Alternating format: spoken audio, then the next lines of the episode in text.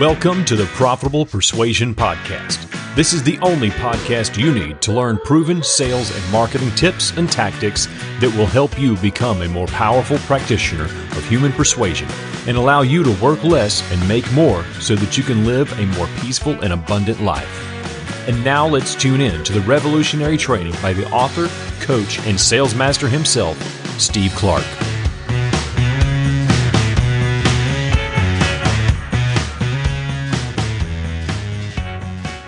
Hello, everyone. This is Steve Clark, and I want to welcome you to another Inner Circle coaching call. I titled today's session Break the Rules and Close More Deals. Now, there's a reason for that.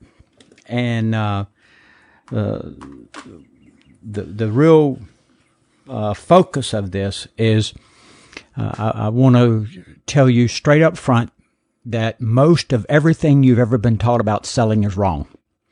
Uh, the people who taught you how to sell uh, are they taught you what they were taught, and the people who taught them uh, taught them what they were taught, and it goes back for God knows how long about uh, people teaching people, uh, and uh, as we look at today's environment, uh, what used to work 20, 30, 50 years ago no longer works.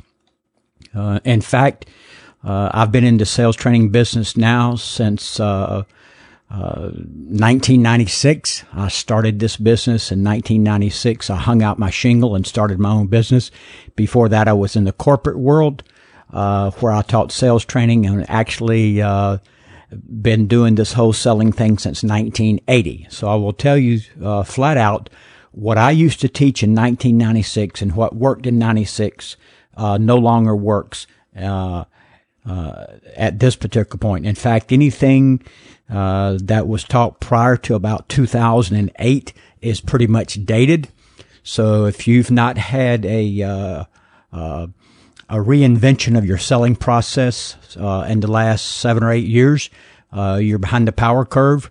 and we're going to talk about those things. We're going to talk about what some of those new things are, and we're also going to talk about what some of those old things are uh, in terms of uh, maybe why you're getting the results that you're getting. So, hence the title "Break the Rules," because uh, essentially, uh, in a nutshell, if you want to, if you want the uh, 30 second version of, of today's session, I will tell you this: take everything that is being taught in your industry and do exactly the opposite. Now we can hang up right now and everybody go about doing their rest of their day. Uh, that's essentially the in a nutshell. Uh, for most of you, you're going to have a hard time wrapping your head around that because you are tied to emotionally uh, uh ways of doing things. You're, if you work in the corporate world, your company's taught you how to do certain kinds of things, and uh, you know people hold steadfast to old beliefs and old values and old ways of doing things uh, even when they don't work anymore. So again, uh, we're we're going to uh, create some uh, uh, psychic distress probably with you and some angst about what you should be doing and what you shouldn't be doing. So let's let's start with this. Let's talk about what some of the common problems are uh, as it relates to salespeople. And, and, as you go through this, I want you to be thinking about this uh, in terms of um, uh, can you relate to these sorts of things? So let's talk about common problems that salespeople experience. So here we go. Uh, number one, long sales cycles. In other words, the deals that you get take far longer than they should be taking uh, deals that should be closed in a matter of days uh, often get strung out uh, for weeks. Deals that should be closed in weeks get strung out to months, and deals that should be closed in a matter of months get strung out forever if they ever close at all. So uh, there's a great problem with long sales cycles. Uh, and if you've been around for any length of time, uh, you certainly understand that time kills deals And the longer a deal is out there and hasn't been closed, then uh, there's a great likelihood that something's going to come along to screw that up, and you end up actually uh, not closing that deal because uh, something came up in the interim while you were trying to move the sale along, and that thing came up and derailed uh, what you were trying to do, and as a result, you don't end up getting the business because something else came up that you were unaware of or had no control of. So that's one. Another one is the age old bugaboo of put offs, stalls, and think it overs. And uh, if you've been around again for any length of time, you've uh, you've given presentations to people, you've given proposals to people, uh, whatever that looks like in your business, and uh, you've told them what the investment would be to solve their problem, and they gave you some sort of put off or stall, meaning they did not decide to move forward uh, and make the purchase at that time, and uh, they uh, they wanted you to somehow follow up with them in two weeks or two months or whenever, and uh, you accepted that. Uh, you accepted the put off and the stall, and as a result of that, you went into some sort of follow up chase mode, and uh, turned into somewhat of a beggar. Uh, after repeated attempts to try and close them, uh, you finally came to the realization that, hey, uh, this deal's not going anywhere. So, uh, if you're getting stalls and put offs and think it overs, it's simply because you're not setting the stage properly by letting people know that they cannot think it over, uh, and they can't stall and they can't put it off. Because uh, ultimately, Truth of the matter is, when a prospect has seen everything there is to see and they've heard everything there is to hear, there's no more information they need to make a decision. They need to make a decision.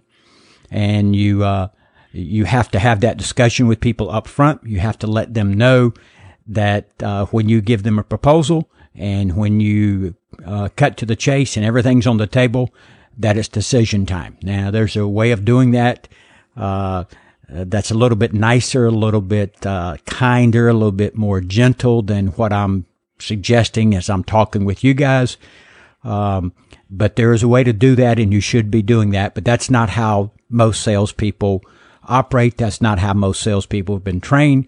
Most salespeople have been trained uh, that when a prospect wants to think it over, that that's a good thing, and that they should engage in some sort of endless follow up. And what I would tell you from that is about uh, uh, 85 or 90 percent of the time uh, when you engage in that behavior, you are going to be wasting your time. So, uh, you know, when that when that takes place, uh, you uh, you end up not not not only not getting the business, but wasting an awful lot of time. So, another issue is not dealing with decision makers and um, uh, giving presentations, giving proposals, uh, giving uh, quotes to people who do not have the authority to make a buying decision. They could be uh, gatekeepers, they could be uh, uh, administrative people, they could be technical people who don't have the ability to make a financial decision. But in any event, uh, one of the big problems that salespeople face is uh, they're giving presentations and proposals to people who do not have the economic decision making power to say yes or no. Another issue salespeople have uh, is giving proposals and quotes that don't close. Now, I would suspect that everybody on this call uh, does not need any more practice at giving proposals and quotes. Um, you probably are well past that. Uh, if you've been in sales uh, any length of time at all, you probably don't need any more practice at, at doing that. So when you give a proposal or a quote or bid a job and don't get it, uh, that's a complete waste of time. And most of the time, uh, some 80 plus percent of the time, when that happens, uh, the salesperson ends up wasting their time because they don't get the business. The uh, the other issue that salespeople find themselves struggling with from time to time, uh, sort of like uh, not dealing with decision makers, uh, but it would be wasting time with non qualified buyers. That means spending your time with people who have no need, who have no urgency, who have no commitment to do anything about their situation. They have no money, uh, and they uh, they have no interest in doing anything about their situation.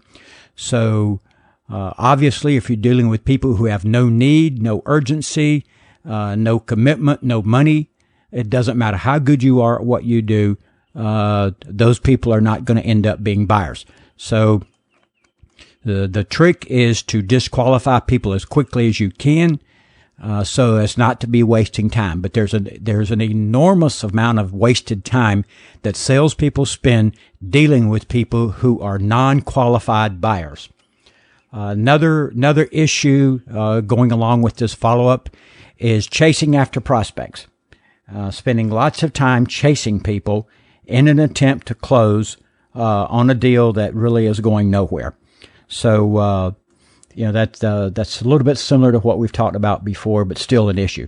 another issue is price resistance salespeople getting the old pushback from folks about price. And generally this occurs at the end of the sale when the salesperson uh, has presented their proposal and they've gotten to the last page in their proposal and the last column on the right down at the bottom of the right hand side on the last page where the price is. And uh, you find out at that point that the prospect is either unwilling or unable to pay uh, the price that you have quoted and as a result, the deal goes nowhere. Uh, when in fact, the price should be discussed up front before the proposal is ever made. So those those are just some of the things. So I want to I want to pause here for a second, uh, and and I want to uh, you know open this up uh, for you to make a comment or ask a question or add to this. Uh, what what what other kinds of things uh, are you uh, experiencing uh, that I didn't mention, or which of these things that I did mention uh, can you uh, relate to? So, uh, if you would, I'd like to hear from a couple of you if you're so inclined to kind of chime in here and, and make a comment. So, go ahead and jump right in here, unless you want me to call on you. All right, I'm gonna I'm gonna call on a couple people. Ronnie, what uh, what what do you say about all this? Uh, so I agree with you, Steve. I, I think I you know I've I've been through uh, everything that you mentioned. You know where uh, the the money wasn't discussed. Uh, you know initially, so I ended up doing a proposal. You know, spending all that time and effort doing the work, uh, and then you know they they didn't buy because they just thought the price was too high. Um, you know, so so dealing dealing with that, I, I think that's probably like the the one that irks me the most because it's it's one where I have a lot of time and and effort uh, involved in in getting them to the point where they're asking for a proposal, and then I spend all the time and effort to go through it and do the pricing and do all that kind of stuff, uh, and then it goes nowhere because I didn't discuss price initially to f- see if they were serious or not. So that would be my biggest one. Okay. All right. Good. All right. Good. I appreciate you uh, you chiming in. So here's the question if any of these things are happening to you, why are they happening? You know, why do these things happen to salespeople? And here's here's anybody want to uh, take a shot at why they happen to salespeople? Why do salespeople experience these things? Catherine, you any uh, any idea? because we let them happen to us.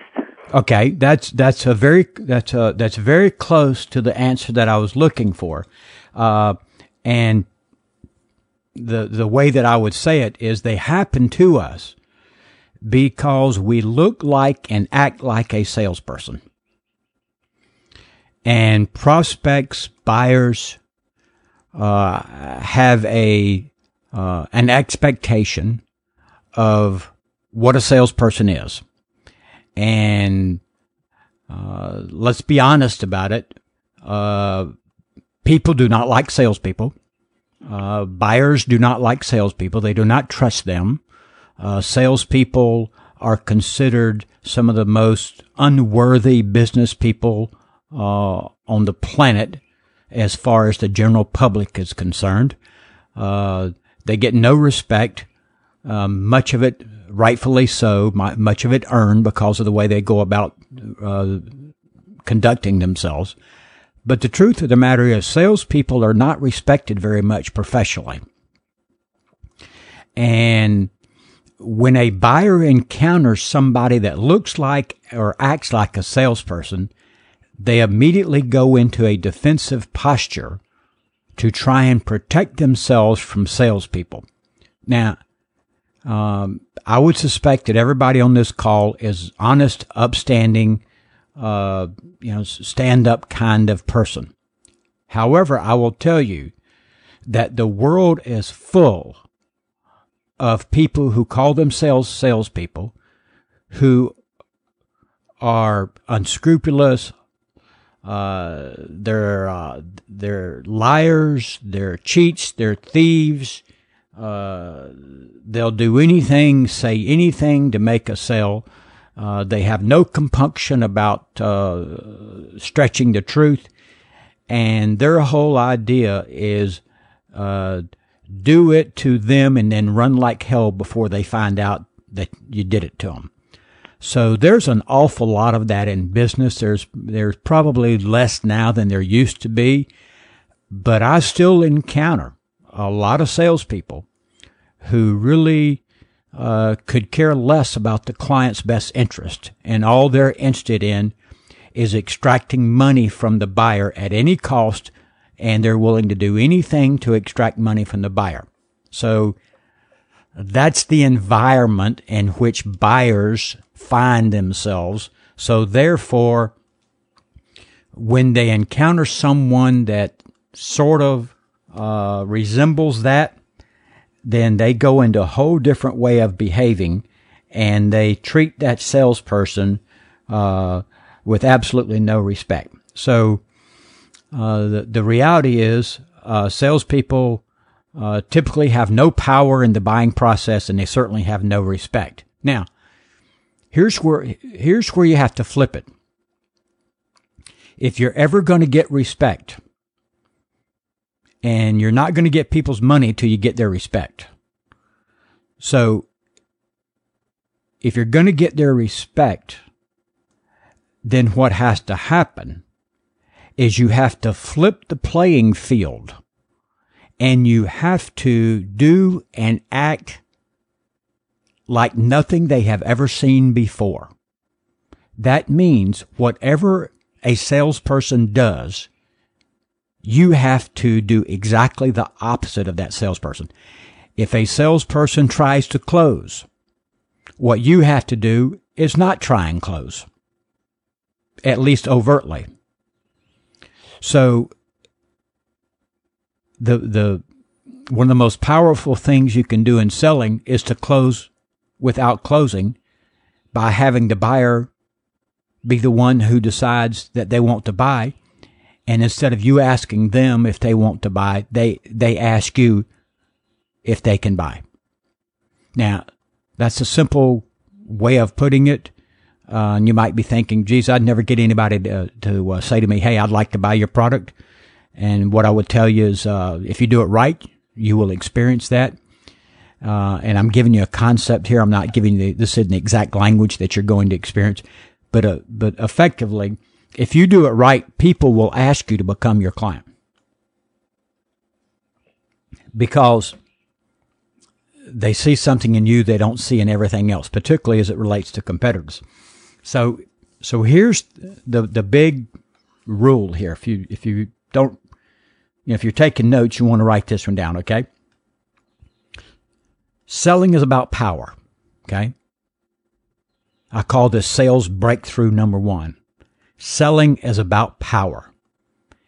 And he who has the power controls the outcome of the sales process. Now, traditional, traditionally and logically, it is the prospect who has the power. And the prospect has the power. They have the gold. They have the power. And typically, the prospect uh, treats the salesperson like some trained circus animal and tries to get them to jump through hoops. Now, if you want to eliminate all the issues we just talked about a few minutes ago, you have to be the one that has the power and takes control. So, for selling to be easy and for price to be irrelevant and for objections to go away and for stalls and put offs to fade into the background, the salesperson must take all of the power away from the buyer. Now, this is a real art and a real skill. This is not some confrontational, beat him over the head, uh, get into a, uh, uh you know, a, a, an adversarial kind of position with them. The key here is doing it without them knowing you're doing it. Now that takes an awful lot of finesse. It takes somebody who is very skilled as a communicator and is very good at human relationship skills, which means you've got to hone those skills if you're ever going to be good at that. So you, when, when you are able to assume power and take control of the sales process. And the buyer is okay with you doing that. And they're unconsciously aware that you're doing that. Then you know that you're on your way to at least being in control of the process. Now, let me give you a, a quick example of how you might do this. Let's say that a salesperson uh, is talking with a buyer uh, or a prospect. A salesperson is talking with a prospect. And the prospect says something like, Well, I'd like to talk with you about that, uh, could you come over uh, and see me next week? And the salesperson says, uh, "Well, when would you want me to come over next week?" And the prospect says, "I'd like, I'd like for you to come over next Tuesday about two o'clock."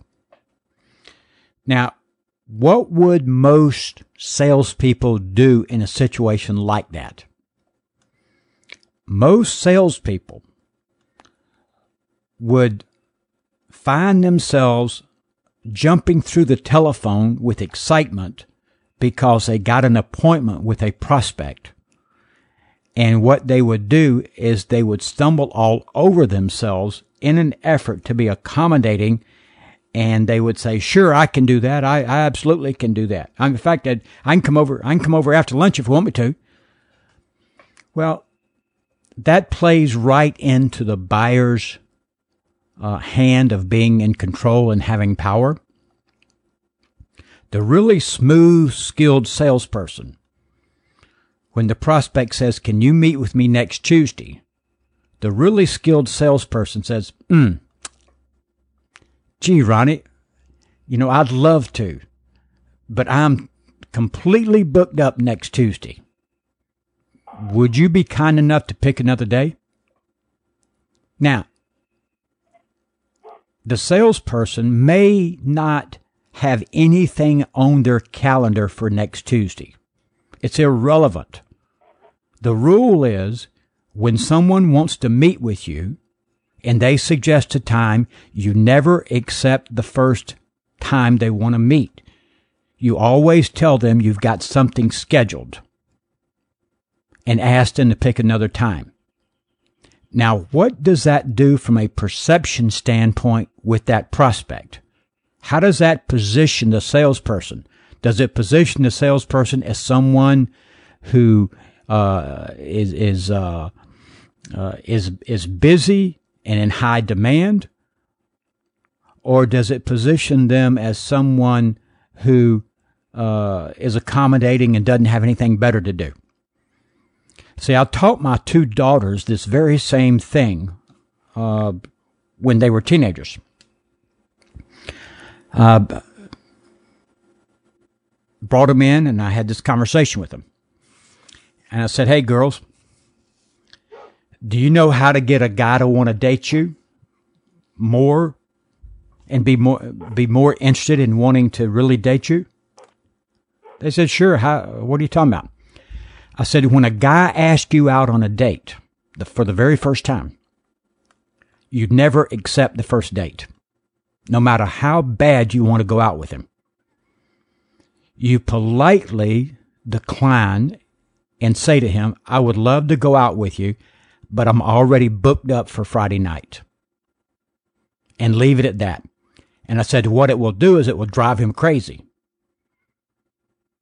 And he will want to go out with you even more because he couldn't go out with you when he asked you to.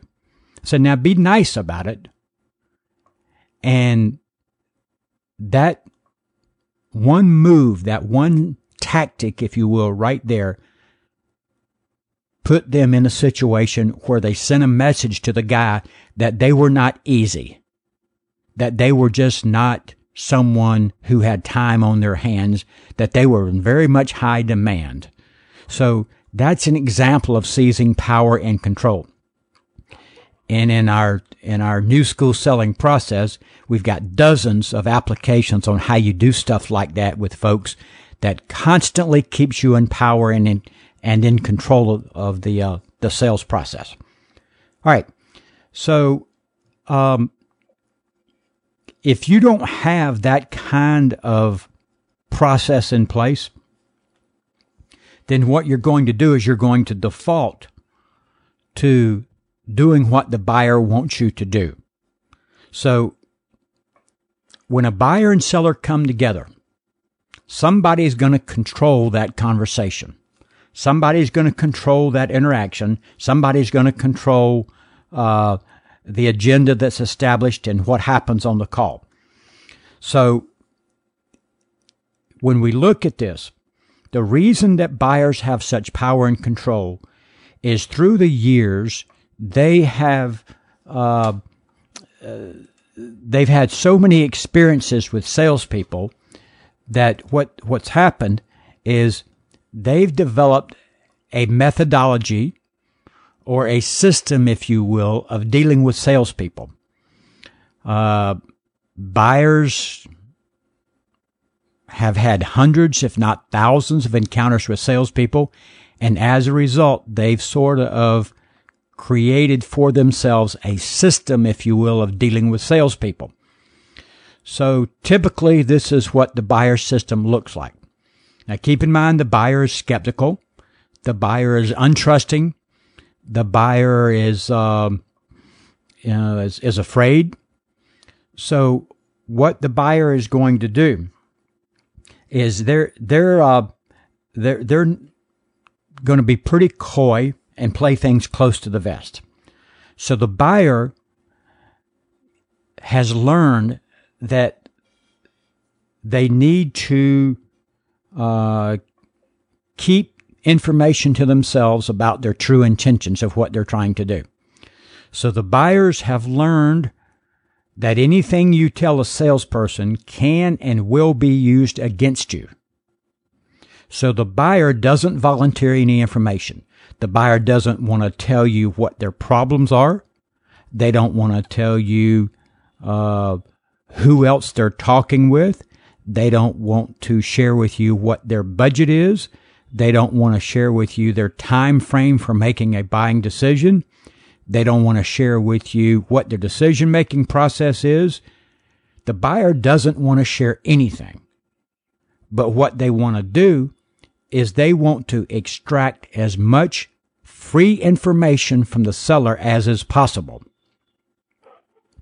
So what they do is they meet with the salesperson because they know the salesperson probably has some valuable information that they would like to have. So they meet with the salesperson and they've learned that if you lead a salesperson on about your true intentions, that the salesperson will give you all kinds of free information, including proposals, quotes, bids, prices, etc. And then they will give that to you in a form of a written document. And then as a buyer, you get to keep that document. You don't have to pay anything for it. You don't even have to do anything. The salesperson is very willing to leave it with you. And then you tell the salesperson once they give it to you that, uh, thank you very much. I appreciate you doing all that work. Um, I need to think this over. So why don't you get back with me in three weeks? So that's the sale. That's the buyer's way of dealing with the salesperson. Of course, what the buyer does is they take that information, they study it, they meet with three or four salespeople. They do the same thing to every one of those salespeople. You know, all the salespeople pretty much the same way. They still do stupid stuff. All of them, you know, operate that way. And the salesperson falls victim to that process. And the buyers got themselves three or four quotes or proposals and they study them. And if they're real savvy, they'll play one salesperson against the other in an effort to drive the price down and drive uh, as good a bargain as they can for themselves. So the buyer in that situation uh, is in control. They win, and the salesperson, uh, you know, ends ends up doing all this work for free. So that's how buyers deal with salespeople. So buyers have a system for dealing with salespeople. Now, on the other hand, salespeople don't have a system for dealing with buyers at all. Salespeople don't have a system for protecting themselves against being used by buyers and abused by buyers and lied to by buyers. Uh, salespeople don't have a system to protect themselves from having their pockets picked in terms of of uh, uh, buyers uh, extracting free information from them. Uh, salespeople don't have a system for eliminating wasted time that they spend with people who uh, have no intention of buying. Uh, so salespeople don't have any kind of systems at all. So the salesperson's system is to show up and then give a proposal and then try and close. And that's basically what the salesperson's system is. And, uh, it just, you know, doesn't work very well. You know, it works about one out of five times, maybe. Uh, law of averages. Um, but it doesn't work, work very well at all. So it, we end up, the salesperson ends up, you know, you know, out of, you know, out of 10 proposals, they end up, you know, seven, eight times, uh, wasting their time, uh, giving proposals to people who never end up buying. And, uh, uh it, uh, it's disheartening. It's discouraging to salespeople. And it's one of the reasons there's so much turnover in the sales profession is the salespeople. There's only so much abuse a salesperson can, can take before they decide nuts with this. Uh, I'm tired of these people, uh, mistreating me and lying to me and stealing my information and telling me they're going to buy and then don't buy and leading me on and so forth and so on. And, uh, you can't blame the buyer for doing that. And, uh, if the salesperson doesn't have a way to protect themselves, then they will continue doing that over and over and over again. So uh, that's that's essentially why uh, that sort of thing takes uh, takes on the uh, dynamic that it does. So here's another thing for you to write down if you're taking notes. And this is a this is a direct quote of mine. Okay, and here's the quote: "He who has the power controls the process and therefore the outcome. If the buyer has the power, the buyer controls the process, meaning when we're going to meet, how long we're going to meet, what they're going to ask you to do. Uh, they're going to dictate the terms of, of the engagement, uh, and all of those sorts of things. And as a result of that, they're going to control the end result of what happens. If the seller has the the uh, uh, the power and control, then they're going to control the process, and ultimately they'll con- will control the income. So you can either make a decision that you're going to control the process, or you can uh, give that control up to the buyer. And if you give that control up to the buyer, just realize when you give up control, then what you've done is you've put yourself in a situation to become a victim. But you've done so voluntarily uh, by giving up that control. So the, the big rule is in selling, you should never give up control of the process.